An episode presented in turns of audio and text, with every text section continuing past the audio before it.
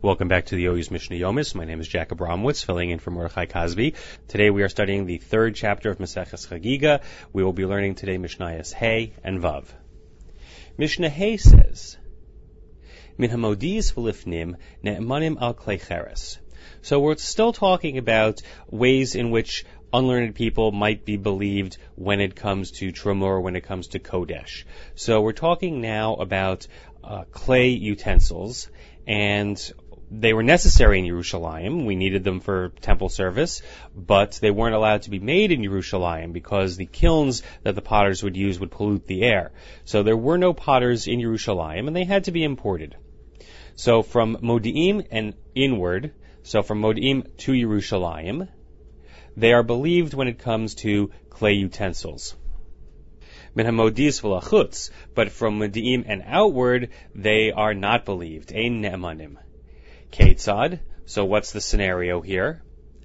Hakadar shehu mocher hakaderos. A potter who sells pots. Nichnas lifnim min hakmodis. He enters this radius of Modi'im and inward. Hu hakadar v'hein hakaderos v'hein halochim. If the potter and his wares and the buyers are all inside this radius, ne'eman then he can be believed to say that these pots are ritually pure and fit for use when it comes to Kodesh. Yatza, Eno Ne'aman. But if any of these things are outside of the radius, then there's no believability. So it's only when all parties to the transaction can be found inside the Modi'im to Yerushalayim radius that they are believed about the ritual status of the pots. Mishnah Vav. Hagabayim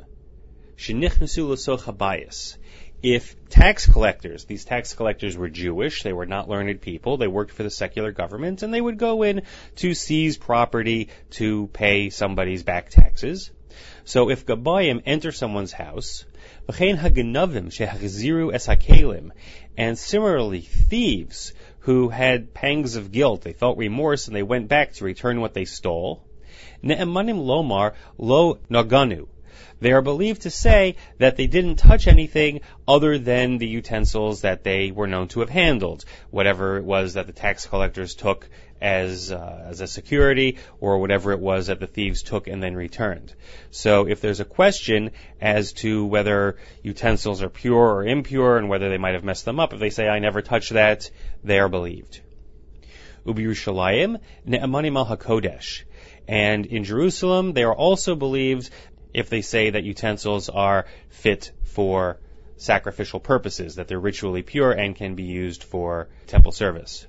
Ubashasa regal af truma. And at the time of the three annual pilgrimages, when the Jews would all go to Jerusalem for the uh, festivals, they are also believed then regarding truma and that was a general rule regarding unlearned people that's not specific to tax collectors and remorseful thieves. I think the purpose here is to say even tax collectors and remorseful thieves who are people who perhaps have done things to damage their credibility when it comes to ritual matters. That is Mishnayos Hey and Vav.